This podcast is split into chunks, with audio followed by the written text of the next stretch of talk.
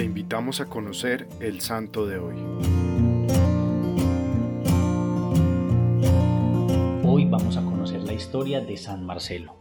La matanza de los mártires de León tuvo lugar durante la persecución de Marco Aurelio en el año 177. Fue entonces cuando Marcelo, un sacerdote, recibió un aviso del cielo y consiguió escapar a la muerte y refugiarse en un pueblo.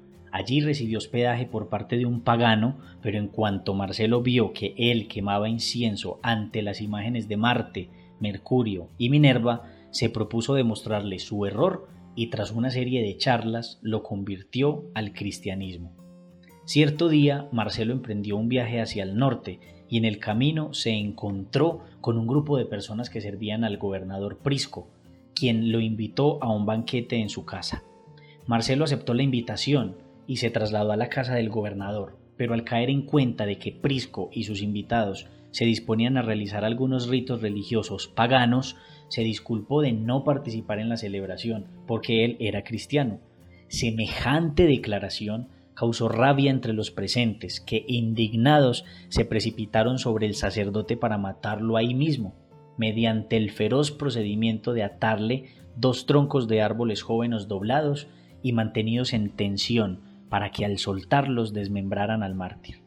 El gobernador ordenó a Marcelo que hiciera un acto de adoración ante una estatua de Saturno, y como el sacerdote se negó rotundamente, Prisco mandó a que lo mataran si recurrir a ese procedimiento de los árboles porque era demasiado rápido.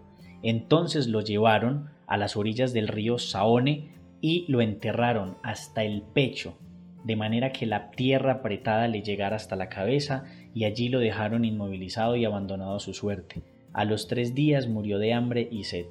Definitivamente la historia de martirio de este santo nos recuerda la gran valentía y la firmeza en la fe de aquellos que prefirieron entregar su vida antes que negar a Cristo o adorar a otros dioses.